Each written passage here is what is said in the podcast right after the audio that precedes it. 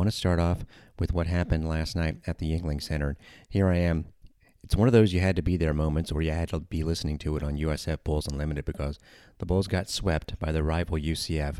The Knights have won 17 matches in a row in this series. So, you know, why am I uh, so excited about it? Because the environment was absolutely so special. They played the match in the Yuengling Center, first time for volleyball there, and it was electric. You had the entire football team on one side.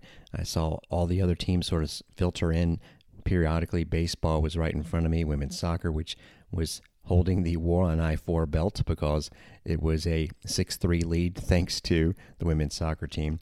Now the series is tied thanks to wins for UCF recently in men's soccer and in volleyball. Basically, if you only play a team once, it counts for six points. If you're going to play them twice, it's three each. So, so far in men's soccer and in volleyball, indeed, the Knights have won. But it was, you had the band, you had the cheerleaders, you had nearly 1,800 fans in attendance.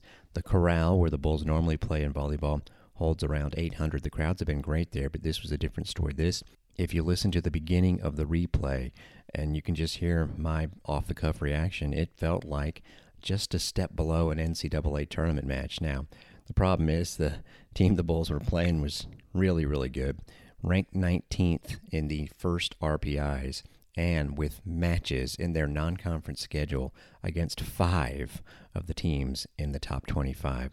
Actually, they played one of them twice, so technically six matches against teams in the top 25, and they knocked off a couple of them in FSU and Miami. So we're talking about an outstanding UCF team that has played in hostile environments, that has its own 2,000 seat volleyball only arena, the venue they call it. So they're used to it. And, well, after the Bulls scored the first point, you could see that UCF had no issues. They would score the next seven points. They have the best player in the conference, maybe offensively and defensively, in McKenna Melville anytime she's in the front row, basically, they feed her. The Bulls knew that, and it still didn't necessarily help. She has gotten more than 850 attempts on the season, and the closest competitor on her team was around 400. So, yeah, she's a star player. She's outstanding on defense. She stays in there the whole rotation, and she added blocks to her game. She had three of them in the first set. UCF seventh in the country in blocks, and they had four in that first set to none for the Bulls. Amazingly enough, the Bulls only got blocked twice the rest of the way. UCF would get their hands on shots up at the net, but the Bulls started to really dig everything up on defense. So they improved their play, and in the end, actually evened the match in the blocks category, which is amazing. Six apiece, and a lot of those came in the third set when the Bulls made a match of it. As I said, it was seven to one UCF in the first set. Bulls never got within four the rest of that set and they would drop it 25 13. And UCF started off the second set even stronger, not even letting the Bulls get much of a sniff. It was 6 to 1. And once it got ahead of that four point margin, again, it never got below that four point margin. The problem was the Bulls, even if they did get a good looking setup, just couldn't get it over that front line, which always seemed to get a hand on the ball. And not only McKenna Melville in the back, but they do have a good couple of defensive players in their true libero, Chloe Shear and Caitlin Grimes. They actually did not have anybody in double figures in digs, but they had five players, all between six and eight. However, in the third set, UCF was a little bit loose with its play, but the thing is, the Bulls at least were in it at the beginning. They actually went ahead five to three, only to have the Knights calmly score the next five points. So, looked like at 19 to 12, Bulls lost a replay review in there that it was going to be a coast home sort of situation. No, the Bulls made a match of it. Again, got some help on the other side with some errors, but were creating their own chances and had a real chance to force extra time in the third set. Here's how it unfolded on USF Bulls Unlimited. Wow, another great dig by the Bulls, but UCF lifted the ball and some strong effort here by the Bulls. 20 to 17 could possibly the Knights call their first timeout of the day. We'll see. And a little bit of a nice run, and Melville serves it into the net again. It's 21 18. O'Laughlin with a good serve. And then again, Melville in the back row, so they're going to go left side to Merman, and she makes it count 22 18. Shear, good serve, but Williams gets underneath it. Left side to Marta, block Boyes with the pass. O'Laughlin back to her left side, and it's blocked, but on the night side. So it's 22 19. And again, Melville on the back row. So this is when you want to make a match of this. This is your opportunity. And that doesn't help. Marta Svikovic at the wrong time serves it into the net. Another service error. And another chance for the Bulls at 23-20. At least those offset. So they need to side out to get her back up front. So this is it for the Bulls. And they can't win the point as it was Tali Merman, the senior from Israel, former player for Rutgers, and now 24-20, match point, and McKenna Melville up front. Doesn't look good right now. Much better effort for the Bulls here in the third set, though. Grimes, nice serve. Received by Marta. O'Loughlin sets it over to DeWitt. One of her few opportunities tonight, dug back over the net by the Knights. They're going to go right side to Tizzy, and it's blocked back by Melville. Bulls will get another chance. Nice pass by Clausen. And DeWitt gets it over, but Grimes digs it up. Blocked by the Bulls. UCF is going to go back row to Grimes. Yeah, that is not going to work. As Amiri Hendricks Walker gets the block. And we are tied in blocks when you had a 5'6 defensive specialist being fed for a kill attempt. Give Caitlin Grimes credit. She got up, but that ball was just by physics not going to go much higher than it did, and Hendricks Walker with the block. It's still 24-21. Nice. Three more match points. Good serve. They're going to middle, and that one was, yeah, too high. And now it's 24-22. So Melville is still on the back row. I misspoke. I think she's on the front, but they haven't set her, which doesn't make any sense. Well, we'll find out on this point if I'm right or wrong, because they'll set her if they can. Melville is on the front row, and she gets the chance, but Clausen is able to get the dig.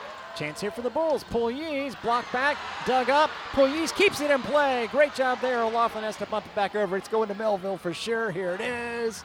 And long! Wow! It's 24-23. I look to my right, I see the quartet of Jeff Scott, Brian Gregory, Billy Mohl, and Michael Kelly all clapping. Could UCF actually expend a timeout here?